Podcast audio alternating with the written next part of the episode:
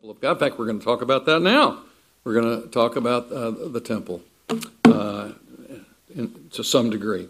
So, um, let's. Uh, if you have your Bibles, please open them to chapter eleven of, of the book of Revelation.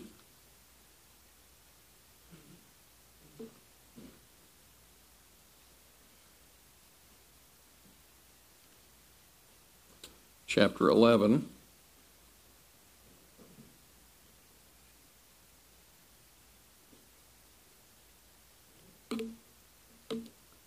Let's, uh, let's, let's read that. There was given me a staff, given me a measuring rod like a staff, and someone said, Rise and measure the temple of God. There it is. And the altar and those who worship in it. Leave out the court, which is outside the temple. Do not measure it, for it has been given to the nations, and they will tread underfoot the holy city for 42 months. And I will grant authority to my two witnesses, and they will prophesy for 1,200 uh, and 60 days, clothed in sackcloth. These are the two olive trees and two lampstands that stand before the Lord of the earth.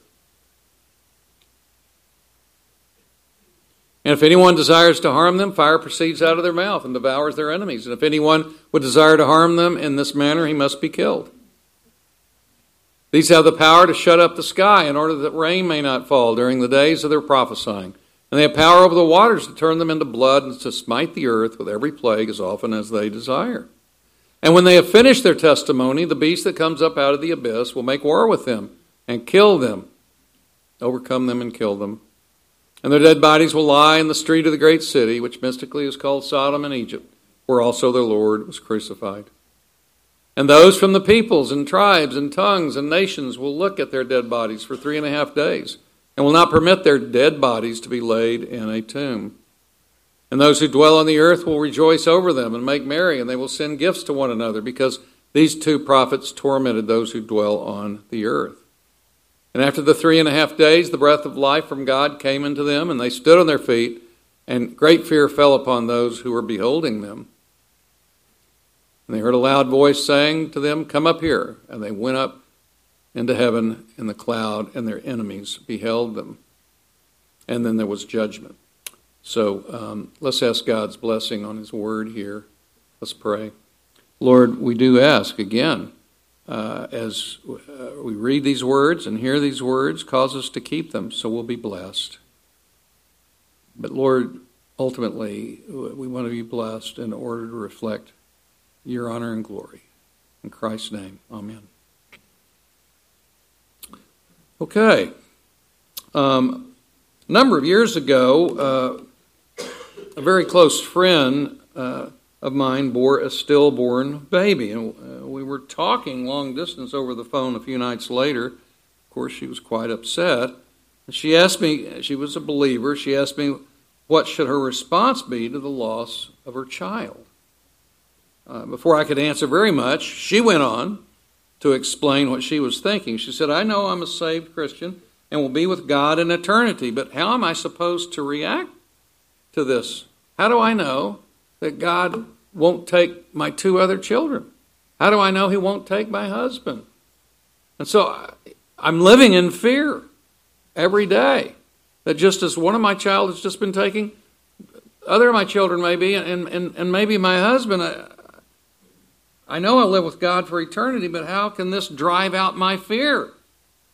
It's like we're ducks in a shooting uh, gallery.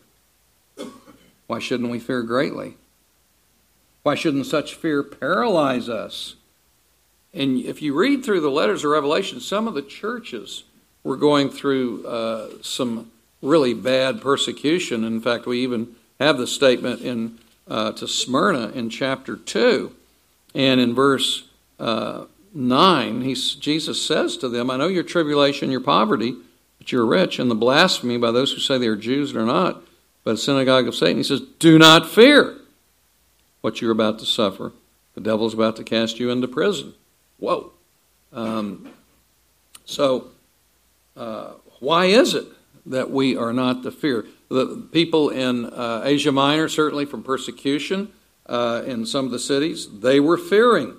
And, uh, and I think that John writes chapter 11 here to answer this question of why we should not fear, despite what's happening to us, even what happened to my close friend. Verses 1 through 2 give us the beginning answer to why we should not fear. Let's read that again. And there was given, and by the way, it doesn't look like this is an answer to why you shouldn't fear. Okay? but we'll see. And there was given me a measuring rod like a staff, and someone said, Rise and measure the temple of God and the altar and those who worship in it. And leave out the court which is outside the temple. Do not measure it, for it has been given to the nations, and they will tread underfoot the holy city for 42 months. Now, uh, this passage is filled with uh, issues that Christians debate over. For example, is this a literal temple or not? Later, are the two witnesses two individuals with supernatural powers, or are they something else? It's uh, are they Elijah and Moses? Are they Enoch and Moses, or Enoch and Elijah, Paul and Peter, who were martyred? Uh, who are they? So uh, this this is a very hard passage. So let's try to look at it. Now there are three ways to understand the temple in these verses. A currently popular view is that this refers to a literal temple in Jerusalem to be rebuilt right before Christ comes back again. And the measuring uh, refers to God physically protecting Jews taking refuge from persecution in the inner parts of that temple. So it's a literal temple, physical temple, and I think many of us have heard, uh, maybe some here who believe, there will be a temple built in Jerusalem uh, either during the time of the Antichrist, probably, or in, at some point in the millennium. Um, now, a second way to view this, which is also literal, by the way. So, the first view I've given you is, is, is part of the futurist literal view. The second view is the past literalist view. It's called preterist. And they believe this is a literal temple and the same thing. Jews will find refuge in the temple but it happened in 70 right, right before 70 AD. It's all been it's all been uh, uh, completed. Okay, so that's what preterist means. It's actual grammatical term that means past, a past tense, but it's the the view that uh, uh, this is describing a past event, not future or present. A third view sees the temple, altar, and worshippers as symbolic, but not symbolic only for Jewish Christians at the end of time, but symbolic for all believers living throughout time who will be protected spiritually by God. I believe, as we're going to see, I think that's what the measuring is protection. Okay?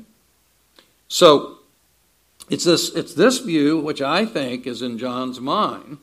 That is, the, the temple is symbolic for Christians throughout the church age. The temple stands for God's presence with us. And now I want to try to say why I believe that. I want to give a reason for the particular temple hope that's in me. So, uh, first of all, how, how, do we try to figure these things out? Um, well, there's a wonderful uh, principle, and it's called let Scripture interpret Scripture. If you do that, if you do that rigorously, it'll be amazing. And one way to do that is use the margins in your Bible because those margins will show parallels and allusions to the Old Testament. Uh, even like in Revelation, they're not only allusions to the Old Testament, they're allusions to Jesus and what he said and what he did. It's amazing. In fact, there's a whole book called uh, um, The Synoptic Tradition in the Apocalypse. Apocalypse is another word for Revelation. So that's what we're going to do. We're going to let Scripture interpret Scripture. So, we have the phrase, look at that phrase there. And, they've now put a microphone behind me because they say when I turn around they don't hear me. So I'm, I'm kind of. Um, notice, uh, oh, we don't want verse 3. We want verse 1.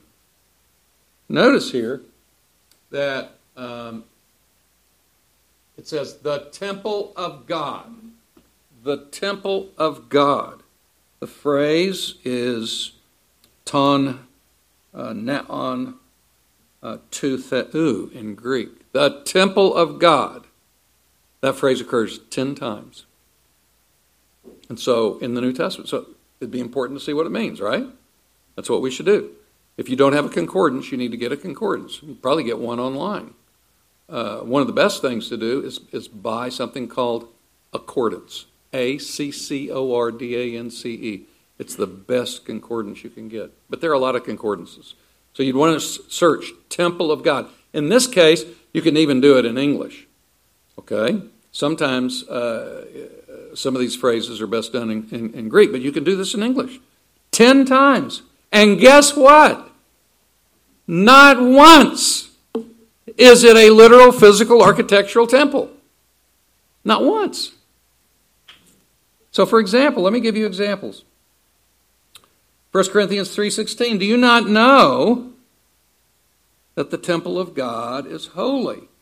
Verse 17 If you are the temple of God or if uh, if anyone destroys the temple of God for the temple of God is holy.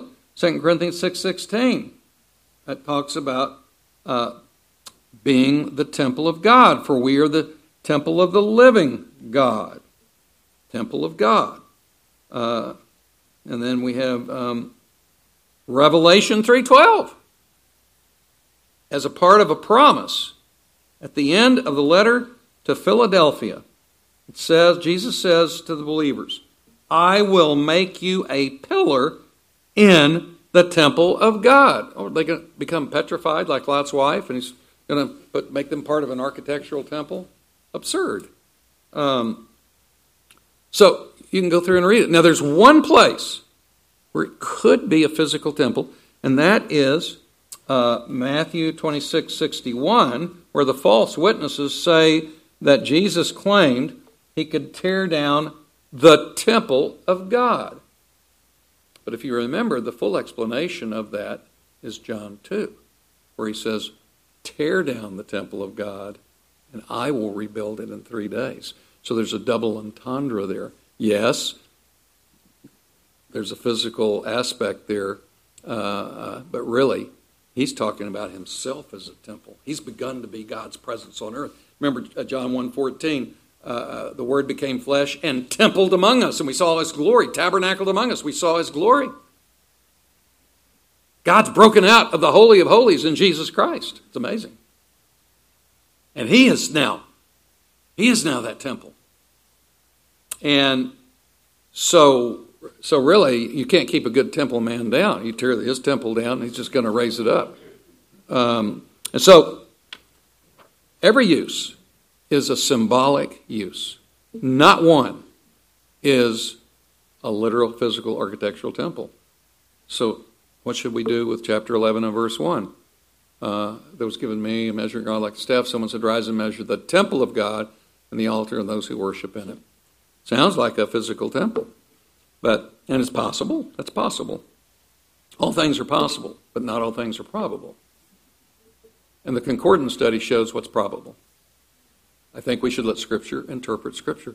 Even in the book of Revelation, we have um, two uses. Uh, well, we have, um, yeah, we have two uses of temple of God in addition to this one that are symbolic. So uh, I think we should take this symbolically. Christians are a part of the true temple of God now because they're a part of Christ, who is that true temple. Who said, If you destroy this temple, I'll raise it up in three days. Um, and so he reestablished that temple in his resurrection. Um, furthermore, if you just study all the uses of the word temple, not temple of God, but just temple, in the book of Revelation. Okay? So we're going to do another concordance study. If you study temple, naos in Greek, elsewhere it occurs 13 times, and without exception it refers to the heavenly temple.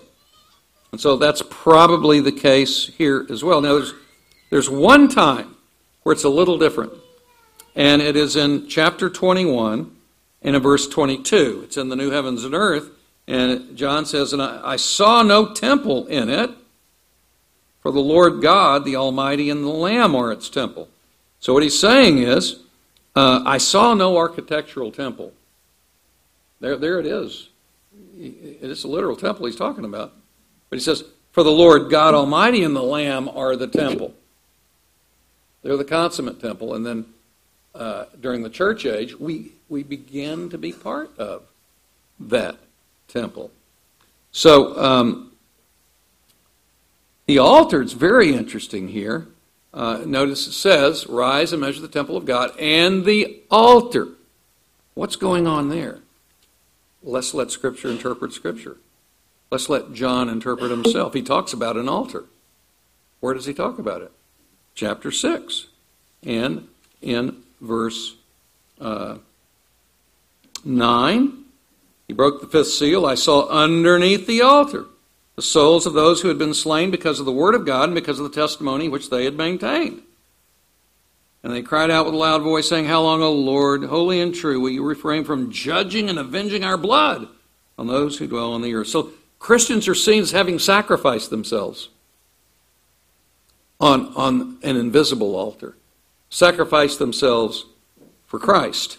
Notice, verse 9 says, Souls of those who had been slain because of the word of God and because of the testimony which they had maintained. They've been, they sacrificed themselves for Christ. So the altar here is uh, that that refers to how they worship in the temple. The temple refers to God's presence in, in, which they're in, that unique tabernacling presence that used to be secluded in the back room of the Holy of Holies, but now it's come out with Jesus. And as he was ascended, the Spirit has descended, and we're now a temple of the Holy Spirit. He has caused us to be to come into union with Christ. He's a temple, and when we come into union with Him, we become a temple. I've just written a book. Actually, it, it, it's going to be uh, the first publication. You can you can buy it uh, on, on the 25th of April. It's called Union with the Resurrected Christ. And the idea there are 19 different things that when we believe, we come into union with Christ. And one of those is, since He's a temple, and He became an escalated temple when He rose from the dead, we become part of that temple. And we become priests, really, where we, we are those who sacrifice ourselves on, on, on the altar of the temple. That's how we worship in that temple. It's amazing. We're going to see this further. And furthermore, uh, we are priests in doing that. It's like Romans 12, verse 1. I urge you, therefore, brethren, by the mercies of God, to present your bodies a living and holy sacrifice. Uh, which is pleasing to God, which is your acceptable service of worship. And so we are priests, but we don't offer animals. What do we do? We offer ourselves, following in the footsteps of Jesus, uh, as 1 Peter chapter 2 says. So, um, and, and indeed, chapter 1 and verse 6 starts out by saying, I have made you a kingdom and priest. And chapter 5 and verse 10 repeats it. And chapter 20 and verse uh, 6 repeats it. Um, 1 Peter chapter 2 verse 5, quote, You also as living stones are being built up as a spiritual house for a holy priesthood to offer up spiritual sacrifices acceptable to God through Jesus Christ. So that, that's our worship in that temple. That's how John interprets it in chapter 6. So we're letting John interpret himself here. And then uh, talks about those we, we worship in, uh, in that temple.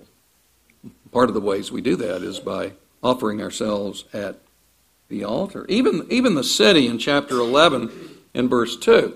Notice, leave out the court which is outside the temple, do not measure it, it has been given to the nations, and they will tread underfoot the holy city for 42 months. Already, Christians have been called the New Jerusalem. Remember what chapter 3 and verse 12 says to the overcomers, the church of uh, Philadelphia, verse 12, chapter 3 He who overcomes, I'll make him a pillar in the temple. We read that. Temple of my God, he'll not go out from it anymore. And I'll write upon him the name of my God and the name of the city of my God, the New Jerusalem, which comes down out of heaven. So we're, we're identified. Uh, when you take a name on, you take on the character uh, and the presence of what that name represents in the Old Testament. So uh, they are identified with that city. It's no longer a city of buildings and streets and alleyways, it's the people of God.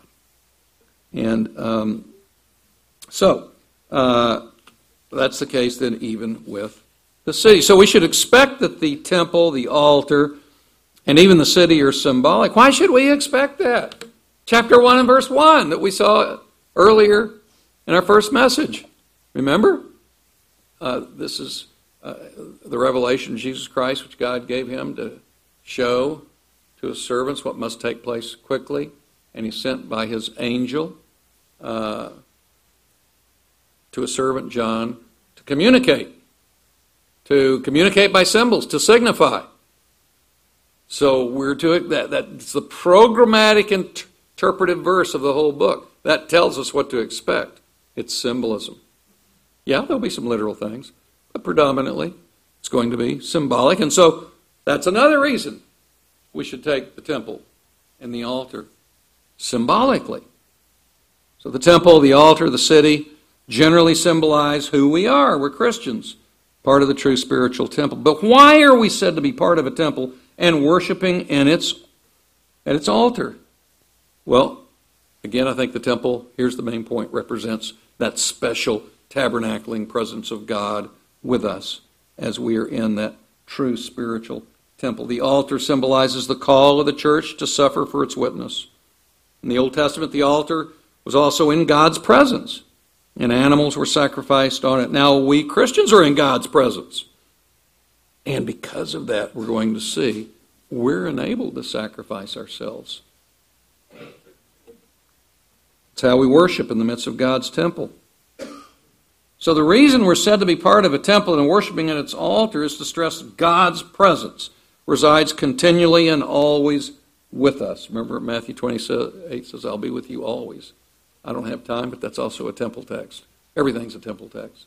But uh, that, that, that is a text related to the temple. The measuring of the temple, the altar, and the worshippers means that God is spiritually protecting. This language here of, uh, of measuring um, has to do with giving security to, protecting. Um, God is guaranteeing that His presence will be with us no matter what happens. He'll never forsake us. And in fact, the New Jerusalem, if you read about the New Jerusalem in chapter 21, verses 15 to 17, it's measured. Different parts of it are measured. Why is that? Because the New Jerusalem, which represents the people of God, is secure. Nothing can harm it, nothing can violate it, nothing can uh, corrupt it. It's secured by God. And so the same thing is true here. With the beginning of those who are part of the temple, uh, they, are, they are measured. So, in fact, this measuring comes from Ezekiel 40 to 48. Some of you may remember that's a prophecy about a big, huge temple that's to come. And the measuring there is used 50 times say this temple's really going to be secure. And actually, in chapter 21, it's the fulfillment of that Ezekiel vision. So God's people will be eternally secured. And it begins spiritually now. In this life, we are secured spiritually by the Lord. But, big, big exception, verse 2. Uh, uh, leave out the court of the temple which is outside the temple. Do not measure it, for it has been given to the nations, and they will tread underfoot the holy city for 42 months. Well, what's that about? Well, the outside court of the temple could symbolize the false church as distinguished from the true church. So the false church is being excluded from God's saving presence and will suffer spiritual harm, perhaps uh, uh judgment. It's a possible view, but I think the better view is that it represents this outside part of the church, does represent the true church during the church age, but it represents the physical part of the church. The physical side of the true church is not measured. But the spiritual part is measured in this age. We're secured. And at the end of the age, that security will extend to our physical resurrection body. Now we're raised spiritually. That's resurrection, by the way. Actual resurrection has begun. We've begun to fulfill the resurrection prophecies of the Old Testament, like Daniel 12, 2. It's, we've actually been raised. That's what regeneration is, spiritually. And at the end of the age, we will be raised physically. That'll be the consummation of that spiritual regeneration. But in this age, we are not physically raised. We are spiritually raised. God secures that as we are in His presence in the temple, the invisible temple. But we are uh, not, our, our, our physical bodies are, are not secured. So, um, suffering is described, I think, in the last part of this verse. Look, look at, look at this. Uh, it says, They will tread upon, underfoot the holy city for 42 months. Remember, I don't think the holy city is a city with buildings and alleys. I think that's the people of God. We've already been identified with the holy city, haven't we? In chapter 3 and in chapter 21, the holy city is, is the people of God. It's not, it's, not a, it's not a structural city. So, um, so we, we're going to suffer, says, for three and a half years, a symbolic time of tribulation. Um, now, that this is talking about, some say, well, this is future. This, this uh, 42 months, which is three and a half years. But if you turn to chapter 12, 5 to 6, it shows that three and a half years actually are the church age. How, would we know that? Let's, let's read chapter 12. And you'll remember that chapter 12 is about Jesus at the beginning. He's born in verse 2. And uh, in verse 3, a dragon appears. And in verse 4, the dragon tries to devour the child who is born, probably referring to Herod and the persecution of Herod. Uh, and then uh, she, she gives birth, and then it says he was caught up to God in his throne. So that, that's, a, that's the most abbreviated summary of Jesus and his ministry I've seen. He's born, and he was caught up to God and to his throne. And then, verse 6, if you have your Bibles, it says, And the woman fled into the wilderness, where she had a place prepared by God, so that there she might be nourished for 1,260 days. So, those who believe that uh, verses 6, many believe verses 6 and following is about the future tribulation, that the woman refers to literal Israel and that she flees into the wilderness during the tribulation. And uh, so there's a time gap between verse 5, between the child being caught up, and verse 6, the woman fleeing. And the time gap is thousands of years. Um, so if one takes a futuristic view of this passage, you have to posit a big multi thousand year time gap between verse 5 and verse 6. I just don't see it. What I see is right on the heels of verse 5, when Jesus is resurrected and ascended, right on the heels of that, what happens? The woman, representing true Israel, the church, flees into the wilderness. That is, uh, uh, suffers tribulation. And, but in the wilderness, she had a place prepared by God. Now, that phrase a place uh, is typically used of the temple. I'm not going to go into that, but uh, if you look at a concordance in the New Testament, the word is topos in Greek. It often refers to the temple, and in the Old Testament, especially Greek Old Testament, refers to the temple for a number of reasons. Uh, I think this is referring that during the three and a half years, 1,260 days, the woman has a place prepared for her in the presence of God. And it's during the church age. It follows right. Her fleeing the wilderness follows right on the heels of Christ's ascension, not thousands of years later. To take this futuristically, you, you, you have to plug in a thousand, multi thousand year gap. I don't think that it works. So, um, Revelation 11, 1 to 2, here's the main point, is saying that God's presence with us protects us spiritually through suffering. Okay? Verse 1, we're in the temple. And verse 2, we're outside in the courtyard. By the way, remember that courtyard is, is, is a place of sacrifice. And so we're, we're not intended to be secured because our whole mission is to sacrifice in various physical and material ways. So God's not going to secure us for that. Uh, he's not going to protect us from physical suffering because He's calling us to sacrifice ourselves in, in a multitudinous ways. So God's presence with us protects us spiritually through suffering. God does not promise, here's a key thing, that there's no health and wealth gospel here. God does not promise to bless us materially or physically in this life if we're faithful to Him. He promises to protect us spiritually and bring us safely to eternal rest and a final resurrection body. I do believe in the health and wealth gospel, but it's true at the end of the age. There's nothing healthier than a full resurrection body. And that's why, by the way, I think people who, study for the ministry ought to really study hard before they begin the ministry, like doctors. Because, you know, doctors uh, have to be on top of their information because they're handling, handling a body. And I think pastors ought to be trained also, uh, as well as doctors. Doctors had to do surgery on the original body, right? Even if they don't become surgeons, they become family practitioners, they still have to do work on cadavers.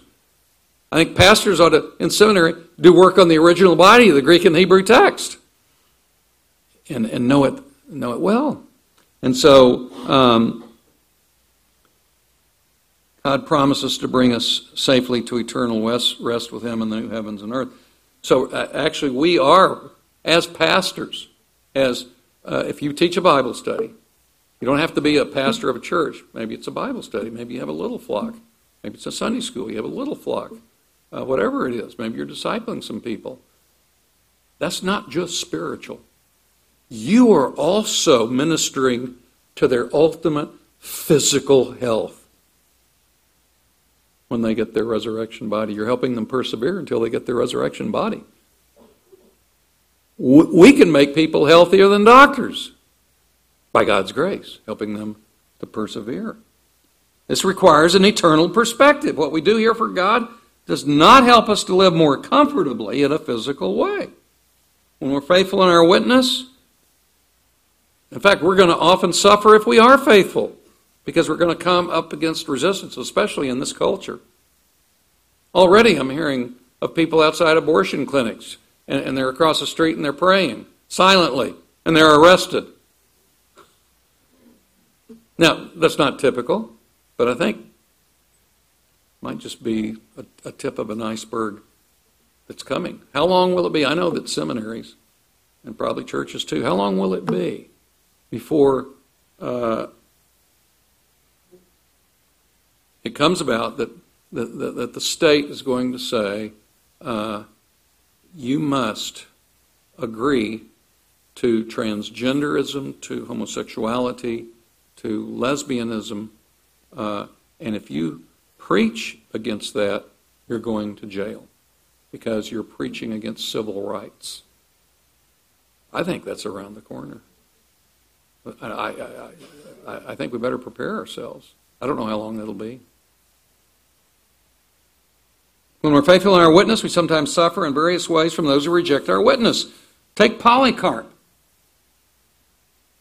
He was a man who lived in the middle of the uh, second century, a member and probably even an elder of the church at Smyrna at the time John wrote this letter to Smyrna. That's amazing. He was a pupil of John. He died. Uh, he was a leader of a church. He was burned at the stake in the year 155. He had been asked to say Caesar is Lord, but he refused. Brought to the stadium, the Roman proconsul urged him, saying, Swear, I'll set you free. Reproach Christ. Polycarp answered, Eighty and six years have I served him. He never did me any injury. How then can I blaspheme my King and Savior? When the proconsul pressed him further, Polycarp answered, Since you urged me in vain that I should swear by the fortune of Caesar, and you pretend not to know who and what I am, hear me declare with boldness I am a Christian. A little later, the Roman governor answers, I have wild beasts at hand. To these I will throw you unless you repent. Afterward, he said to Polycarp, I will cause you to be consumed by fire, seeing you despise the wild beasts, if you'll not change your mind. But Polycarp said, You threaten me with fire which burns for an hour, and after a little is extinguished, but you're ignorant of the fire of the coming judgment of eternal punishment, reserved for the ungodly. Why do you delay? Bring forth what you will. And soon after, he was burned. I remember my wife talking about uh, someone who died either in the Columbine shootings, maybe another one, but it was a young girl, and the guy shooting said, Are there any Christians in here? Who's a Christian? She said, I am. He killed her. Just like, just like Polycarp. Polycarp and that girl had an eternal perspective which motivated him to endure present momentary affliction.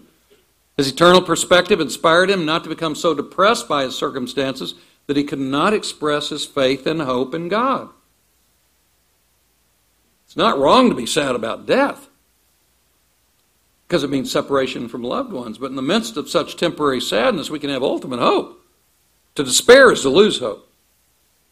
Sadness, you can have sadness in the Lord. Jesus cried about Lazarus. But he knew there was a resurrection.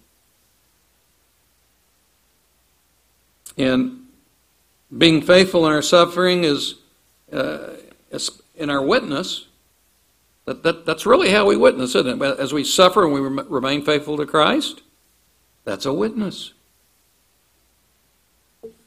The invisible powers of darkness, not just people, the invisible powers of darkness can bring suffering upon us and discourage us from being faithful to God and make us a bad witness. One of the things the Puritans, uh, you know, is really a revival in reading the Puritans because they're, they're so good.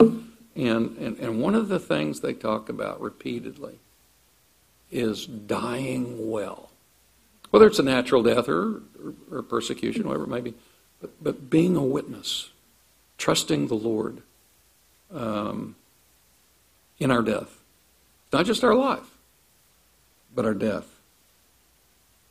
The invisible powers can discourage us. That's what happened to Job, isn't it? Remember, Satan uh, told God, "Hey, if you take take away Job's possessions and his family, he'll curse you." And so God says, "Go do it." And so it happened. And Job uh, said, um, he doesn't despair. He says, The Lord gave and the Lord has taken away. And then he gets his body. The devil says, Oh, if you attack his body, he'll curse you. He won't, he won't believe in you. And so it happens, and he says, His wife says, Curse God and die. And Job says, Shall we indeed accept good from God and not evil? So he was a witness. But what was he really a witness to?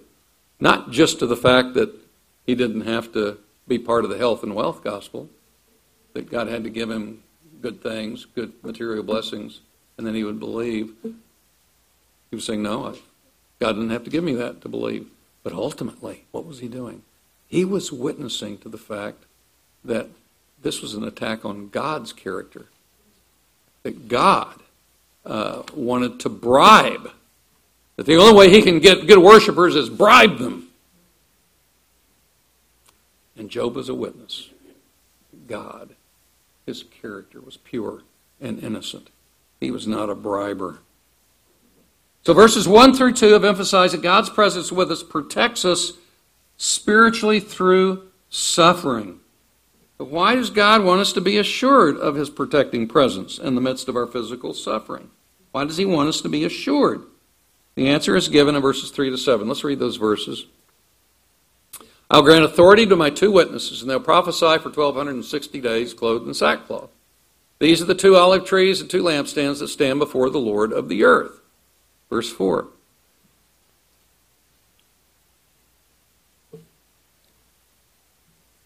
If anyone desires to harm them, fire proceeds out of their mouths and devours their enemies.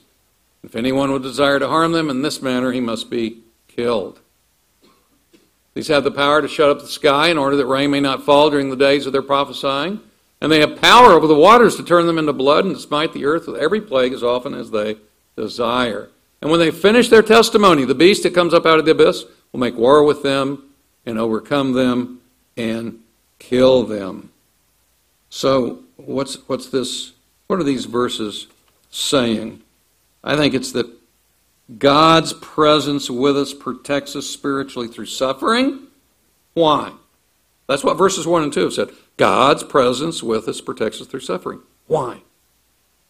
That we would witness, that we would be empowered to witness. That's why you get two witnesses in verse 3 immediately.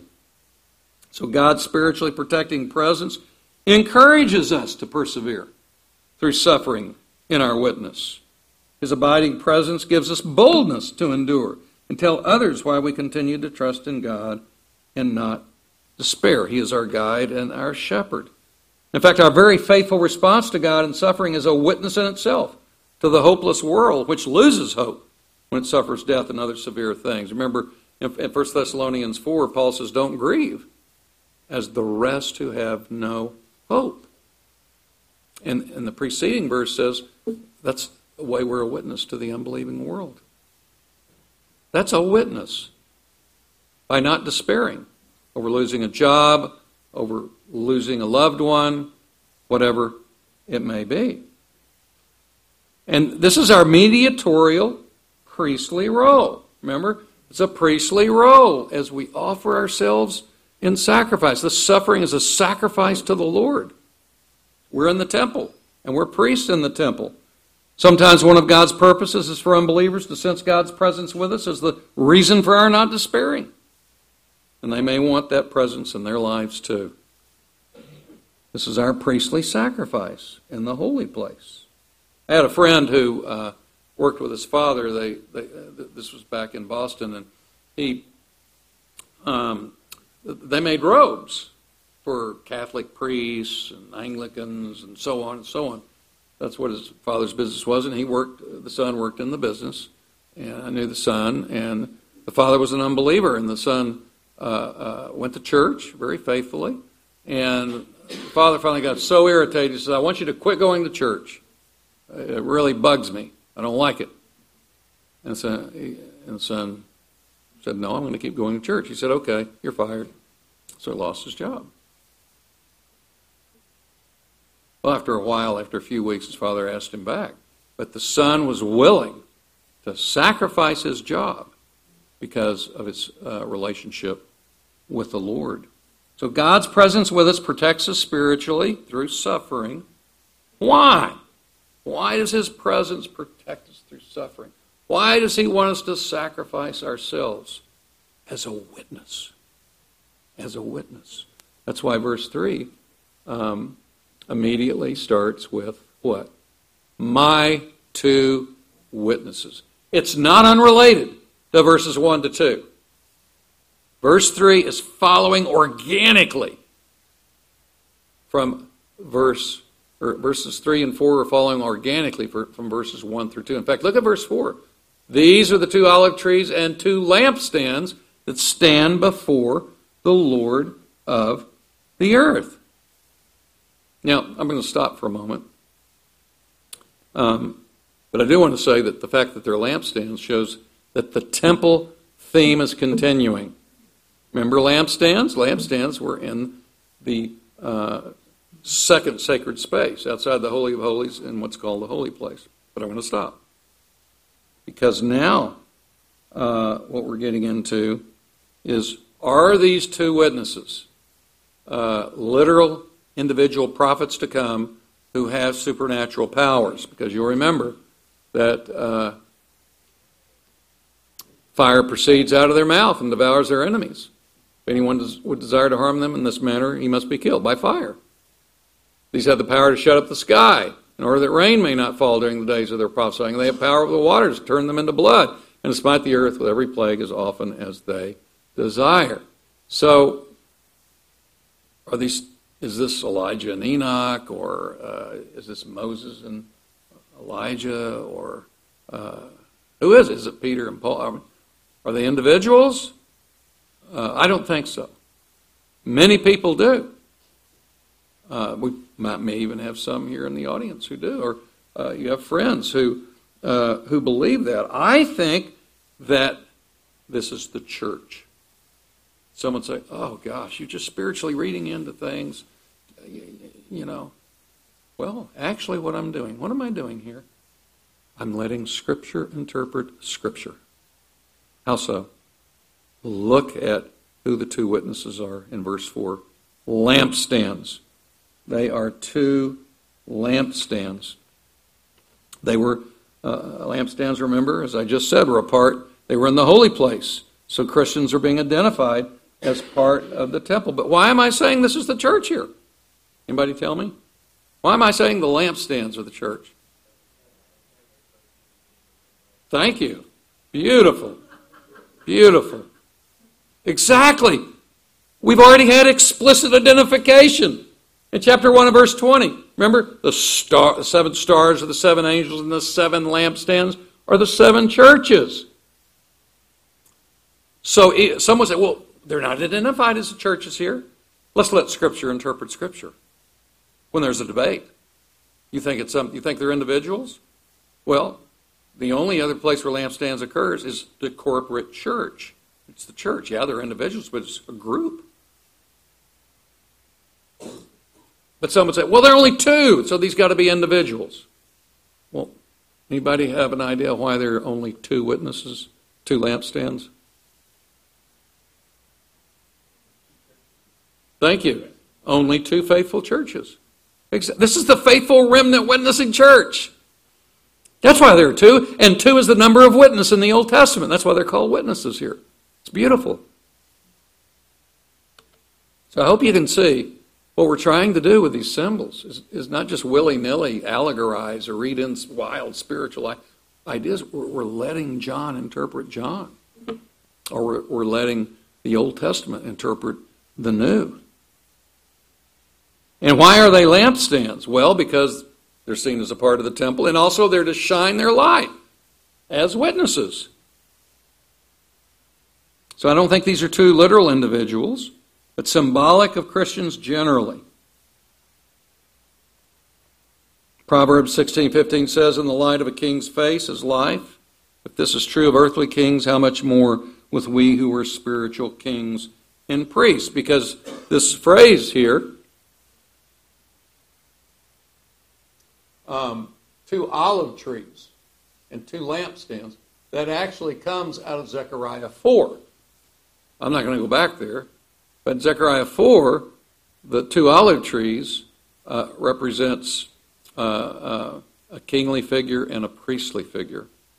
And that's part of the reason, I think, in chapter 1 and verse 6, the church is said to be a kingdom and priests in chapter 5 and verse 10 as well. And so, in the light of a king's face is life. How much more with we who are spiritual kings and priests? Um, so, in the light of God's presence, in us can be seen by the world and become life to the world when they suffer but don't lose hope. And that the two uh, witnesses of the worldwide church is also clear. Notice what verse 9 says about the witnesses. And this is another reason why I think that this is uh, the worldwide church and not two individuals. Notice verse 9. Ooh, it's a computer. Hope it doesn't fall. And those from the peoples and tribes and tongues and nations will look at their dead bodies, the witnesses, for three and a half days and will not permit their dead bodies to be laid in a tomb. Now, is this talking about, uh, is John foreseeing that there'll be two people and, and that people will be able to see the death, the dead bodies of these two individual prophets on worldwide television? Is that the idea? I think it's worldwide because the church, this is the worldwide church, represents the world, and that's why everybody will see them. You'll notice, and those who dwell on the earth, all over the earth, will rejoice over them and make merry, and they will send gifts to one another, because these two prophets tormented those who dwell on the earth. I actually saw a Christmas card with that quotation, talking about taking Scripture out of context.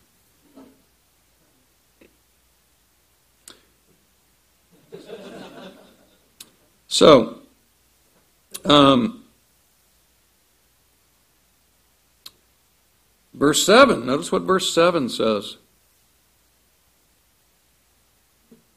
says that when they have finished, when the witnesses have finished their testimony, the beast that comes up out of the abyss will make war with them and overcome them and kill them. Now, that language uh, of make war, you see at the end of the verse, make war with them and overcome them. This language right here, make war and overcome. That right there is an allusion to Daniel 7, verse 21. And it's just a prophecy saying that the state, at some point, the unbelieving, persecuting state, will make war on Israel.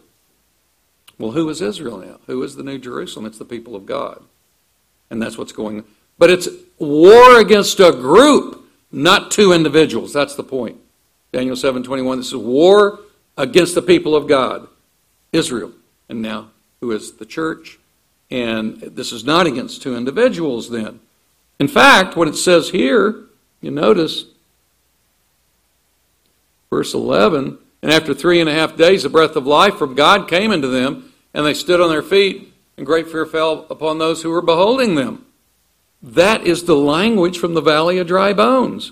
Remember that? Valley of dry bones. That the breath of God would enter into them, and they stood. Uh, and, and who's that about? Two individual prophets? No.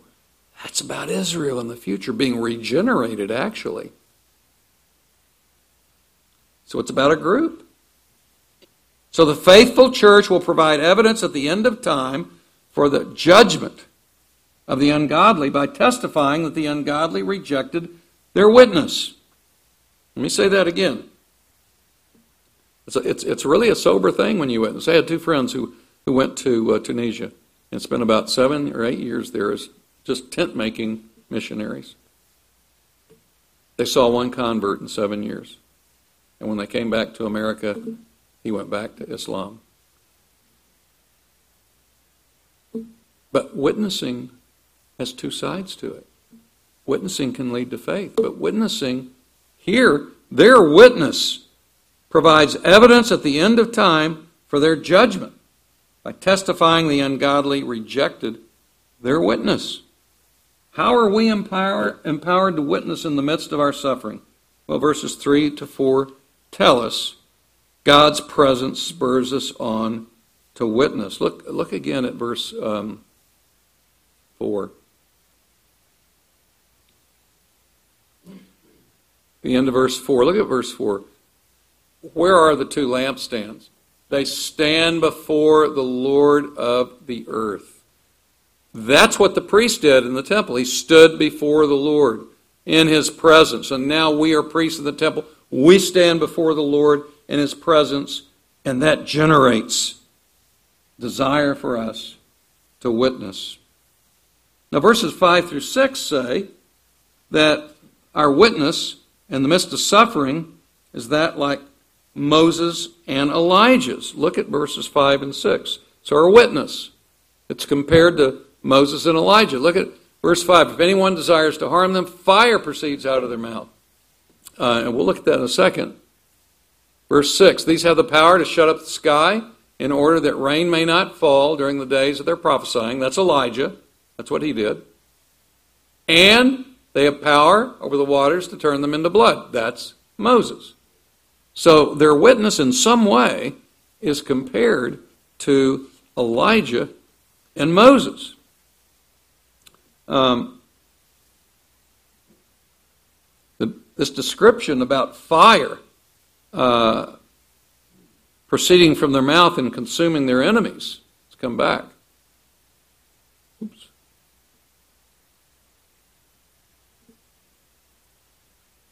If anyone desires to harm them, fire proceeds out of their mouth.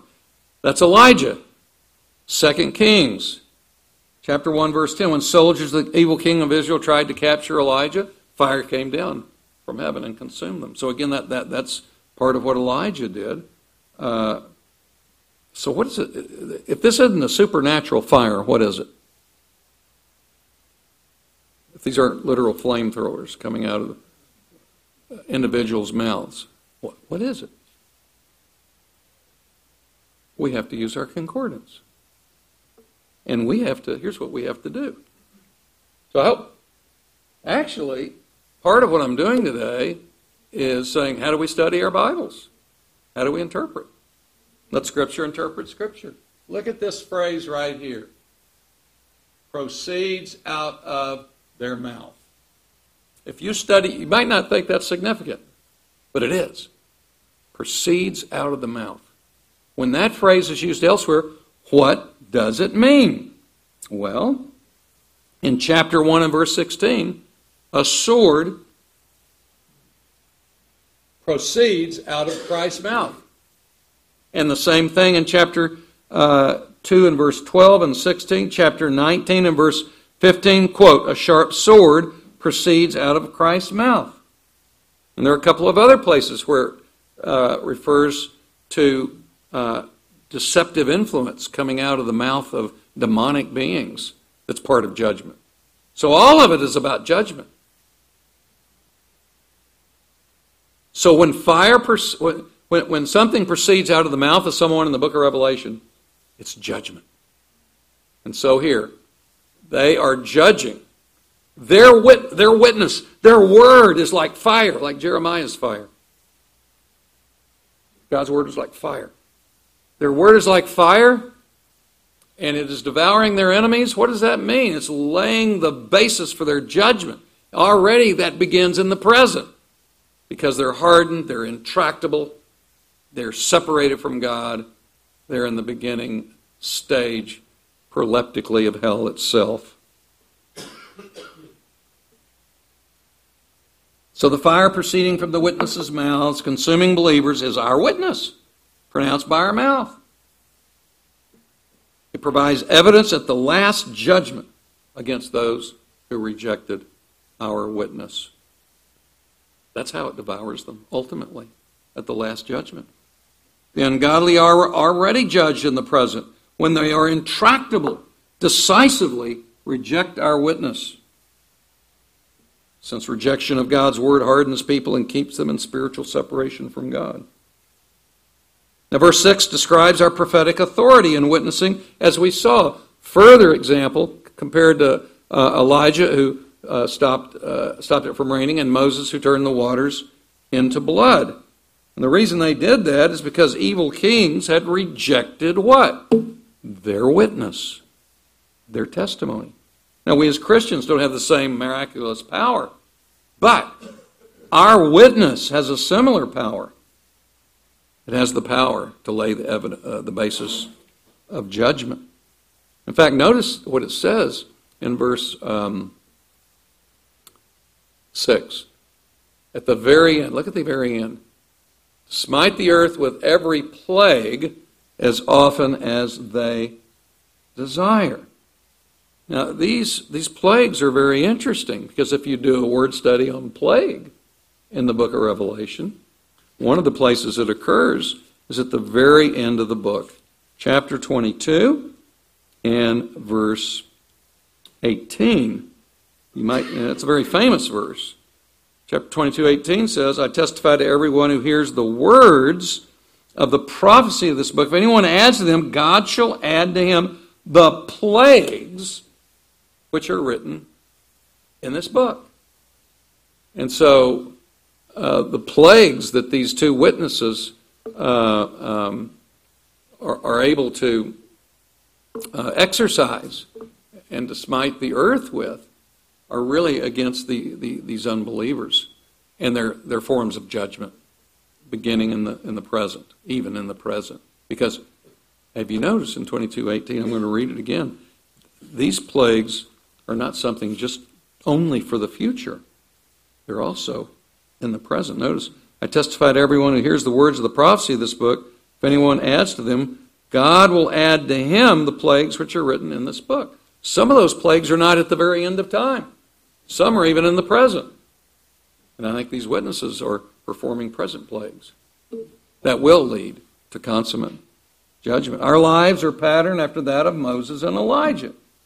Both of these prophets were rejected by unbelievers because of their witness, and they suffered as a result. But because God's presence was empowering them, they were enabled to persevere. and to continue to be a witness. Now, that doesn't mean they were perfect. Remember, Elijah got very depressed. I mean, we, we, we're not perfect believers in this life, obviously. He became very depressed. He even wanted to die. He says, Oh Lord, it's enough now. Oh Lord, take my life. At least he did that instead of committing suicide, but he wanted God to do it for him.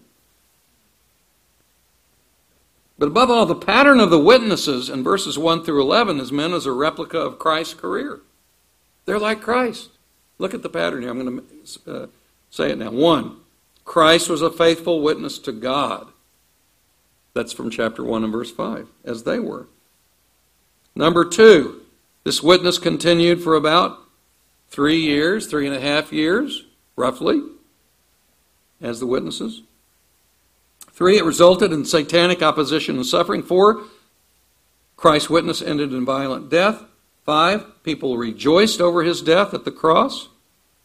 And then there was vindication through resurrection. Same thing in this passage. This is why chapter 14 and verse 4 says this We follow the Lamb wherever he goes. And as priests, we die little deaths every day. Elisabeth Elliot uh, uh, wrote this. How do we sacrifice ourselves? We die little deaths every day. It may be dying a little death for your mate, uh, doing something you really don't want to do, um, but it's best for your mate. It may be doing something for your boss, something you really don't want to do, but the boss is demanding it, and you suffer, and you persevere, and you do it as a sacrifice to the Lord. Obviously, there's some qualifications on these things. I mean, if your boss tells you to go commit suicide, you're not going to do that. Okay? So, God's presence with us protects us spiritually through pain to empower our proclamation. Let me say it again. Verses 1 to 6 are saying God's presence with us protects us spiritually through pain to empower our proclamation. Do we get depressed over circumstances when they're bad? We may be going through hard times because our witness has been rejected. Unbelievers may react badly towards us because we remind them they have no hope. And that's what's going on here. And that reminder can torment their consciences. Look again at verse 8.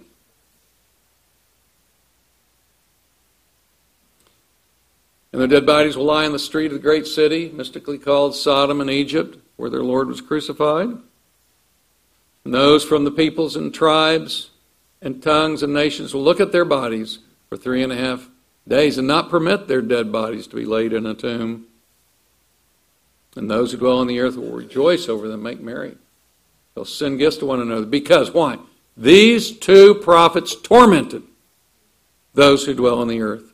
They're tormented by our witness. Wow. That's amazing. They don't like it.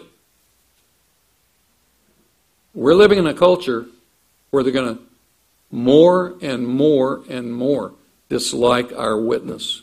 More and more and more dislike you being a Christian. More and more dislike you for not only putting up, perhaps, with their ungodly lifestyle, but they're not going to like you because you don't want to adopt their lifestyle and agree that it's true. They want that. Not just for you, not just to let well enough alone. No, they, they want this. The state will want things that will be against our witness. At other times, we suffer, yet it seems to be for no apparent reason. It may not be overt persecution, as in Job's case. The devil brings these things upon us, and we're to be a witness in the midst of it. In fact, that the devil brings these things is apparent. Listen to chapter 2 again and the letter to Smyrna. Do not fear what you're about to suffer. Behold, the devil is about to cast some of you into prison, that you may be tested. And you'll have tribulation 10 days. Be faithful. So Luther said the devil is on a chain. The Lord jerks him wherever he will. He was kind of a, he said things very bluntly, Luther did. And that was one of them. But the devil is under God's sovereign hand as he was in Job, as he here is in Smyrna. the devil bring, can bring these things to try to ruin our witness. Sexual immorality, whatever it may be. I, my wife and I knew someone, um, and very, very close friend. And when he died, it became evident that he had swindled. He was a financial planner. He had swindled elderly woman, women out of thousands, thousands of dollars, and left his own wife penniless.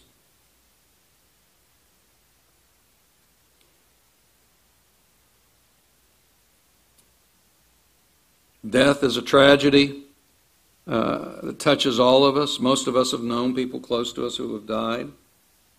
And as we have said, many unbelievers weep with no hope. But our witness in the midst of that is to show hope. So, how would you answer my sister in law's question that we began with, who had a stillborn baby? I tried the best I could over the phone. But I believe Revelation 11, 1 through 6, is a vital part of the answer. Physical part of our temples have not been measured or guaranteed by God to be protected. But God has guaranteed to protect us spiritually, enabling us to have that altar priestly ministry. We're called to suffer in various ways, whatever those ways may be. The state may not be persecuting you now, others may not be per- persecuting you, but you know, we die little deaths every day. We sacrifice in various ways every day. It may be for a friend. Uh, your friend wants you to do something and you really don't want to do it, but it's not against the Bible. And uh, say, I'm going to perform a priestly ministry today. You know, it really does transform the way you look at things when you say, Today I'm going to be a priest. What's a priest? One who mediates between God and humanity. Now, priests mediated to Israel, and so we can be priests to our believing brothers and sisters. But priests also mediate between God and the dark world. I teach in a seminary, so I'm around believers all the time, and I pray, Lord, bring me unbelievers, cause them to cross my path. And, um, and of course, that happens in some way because my seminary students will go out and they'll witness to unbelievers. So I know I have that sort of a witness, but um, I often don't see unbelievers. And I pray that would cross my path. But God is guaranteed to protect us spiritually. He's guaranteed if we have come to know Him and have entered His presence, in the presence of the Holy Spirit, He'll never take away His presence from us, though He may take away many of our physical comforts. How can this help my sister in law or you and me? Number one, Here's how. First, she and we should be motivated to live each day into eternity because God has promised in Matthew 28 He'll be with us always, even to the end of the age. So should, we should be comforted with God's presence, through fellowshipping with Him in His Word and prayer. That's how really we encounter God's presence, typically, in the Word and prayer. as we are in the temple worshiping. That, that's part of temple worship. Secondly, furthermore, each day we live, we can get to know God better through His Word and prayer. And as we do that, we find out how much God loves us.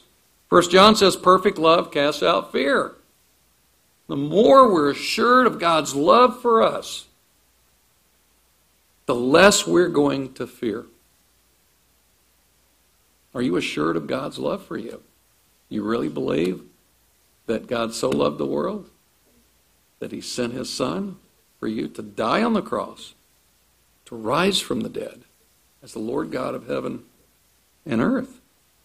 Thirdly, as we become increasingly, uh, as we increasingly enjoy God and know His loving purposes for us, we can trust Him to be our guide through each day in order ultimately to get to the goal of enjoying eternity. We have a calling to become priests, offering ourselves as sacrifices. This should consume us and take away our fear. I remember when I first started uh, to preach, it was horrible. I said, Oh my gosh, I got to get up before these people, and they're going to look at me for maybe 35 or 40 minutes. Just me. I, I don't know if I can take that. I was very self conscious. And then I found that as I began to prepare for my sermons and I got into the passage that I was going to preach or teach, as I got into that passage, I began to apply it to myself. And I became consumed with what it meant and what it meant for me. And that drove me to preach and drove me to be more conscious of God and His Word and honoring Him than being self conscious. That's anthropocentric, selfish. So the more I was consumed with the Word, the less I was self conscious. And the more we're consumed with the Word, in this case, that we are priests. Mediating. When you think about that, how can you mediate for your, your mate, your church friends, unbelievers? Well, at the end of time, Christ will vindicate our testimony and finally judge those who rejected it. We saw the resurrection of the witnesses and then this earthquake that's the beginning of judgment there in uh, verse 13. A great earthquake, a tenth of the city fell, 7,000 people were killed.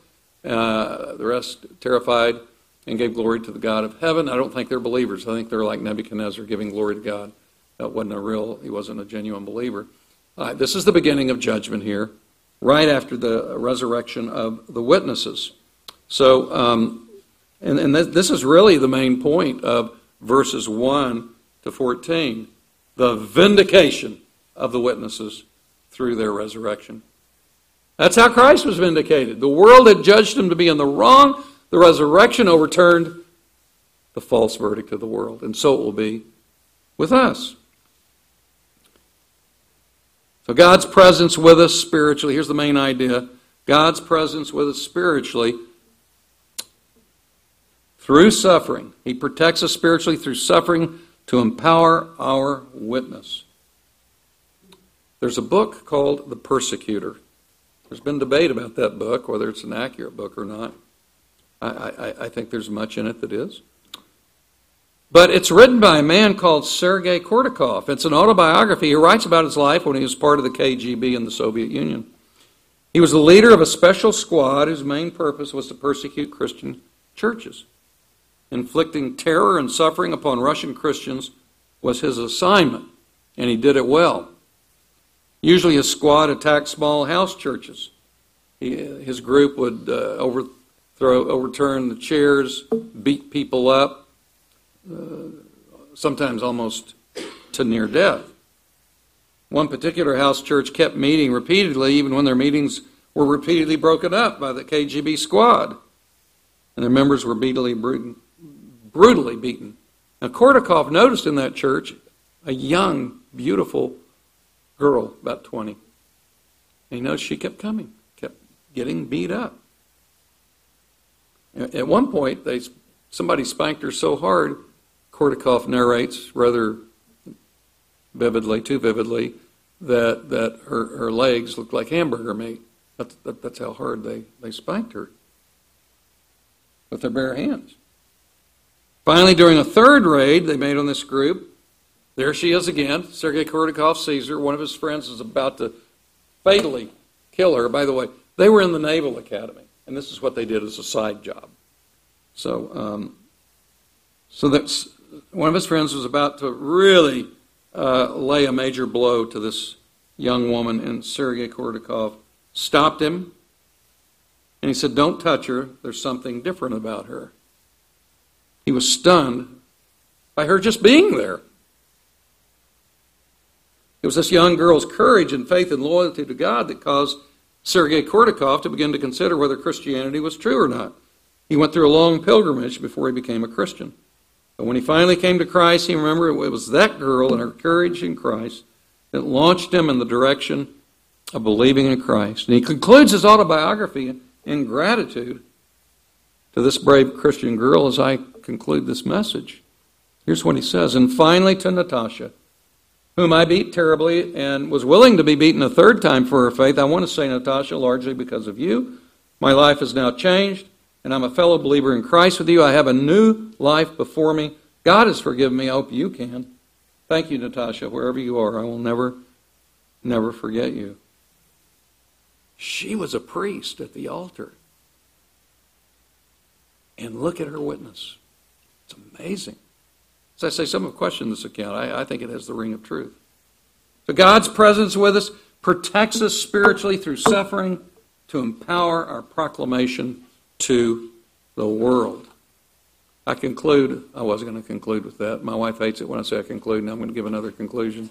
She said, Look, I'm ready to go when you say the first conclusion.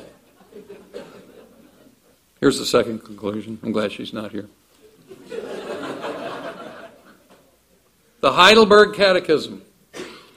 What is your only comfort in life and death? That I, with body and soul, both in life and death, am not my own, but belong unto my faithful Savior, Jesus Christ, who with his precious blood is fully satisfied for all my sins, and delivered me from the power of the devil, and so preserves me that without the will of my heavenly Father, not a hair can fall from my head. Yea, that all things must be subservient to my salvation, and therefore by his Holy Spirit he also assures me of eternal life and makes me sincerely willing and ready henceforth to live unto him. Let's pray.